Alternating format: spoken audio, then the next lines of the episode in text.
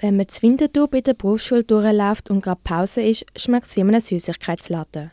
Äpfel, Birnen, Litschi-Eis, Mango, Pfirsich. Das sind aber nicht Geschmacksrichtungen von Schlagzeug, sondern von Einweg-E-Zigaretten. Und die sind bei Jugendlichen besonders beliebt, zeigt eine neue Studie.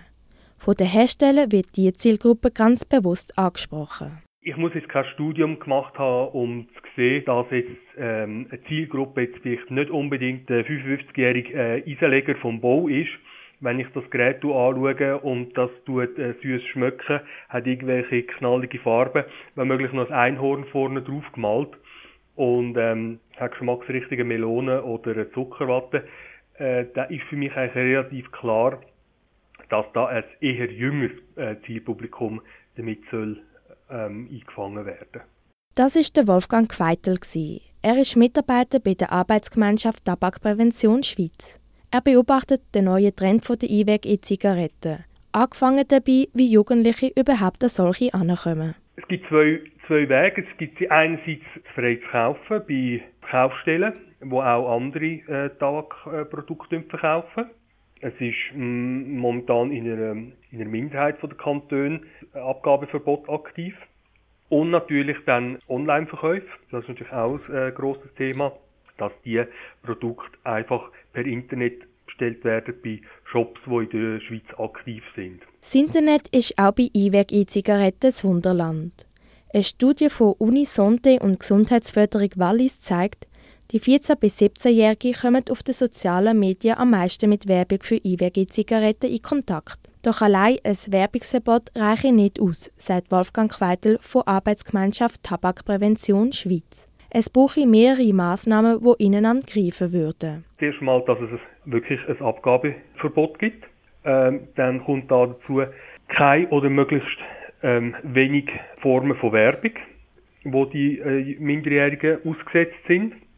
Dann kommt dazu, dass auch was den Konsum anbelangt, sie möglichst wenig in Kontakt kommen. Das heißt ähm, auch einen Passivrauchschutz unterstellen.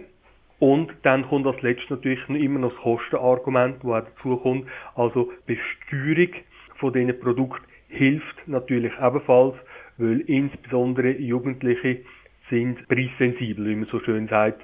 Sie schauen, was das kostet und dann entsprechend auch äh, weniger stark auf das ansprechen, wenn das teuer ist. Höhere Preise würden also bei den Jungen am meisten ins Gewicht fallen und im Portemonnaie spürbar sein. Präventions- und Suchtorganisationen fordern darum eine höhere Tabaksteuer für alle Produkte und dass die Tabaksteuer höher ist, je mehr Nikotin in einem Produkt enthalten ist.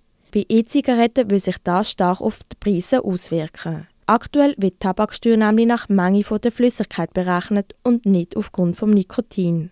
Und davon hat es viel in den Einweg-E-Zigaretten.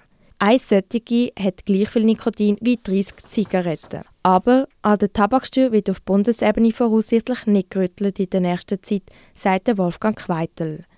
Andere Massnahmen sollten aber gleich umgesetzt werden. Wir wissen irgendwann dann einmal, vielleicht nächsten Jahres, ähm, tut das Tabakproduktegesetz in Kraft treten. Dann haben wir mal das Abgabeverbot an unter 18-Jährige. Schön, dann haben wir das. Ähm, wir haben äh, im Bereich äh, Werbung, wo dann das äh, Gesetz greifen. Ja, also irgendwann vielleicht dann irgendwann 2024. Sehr schön.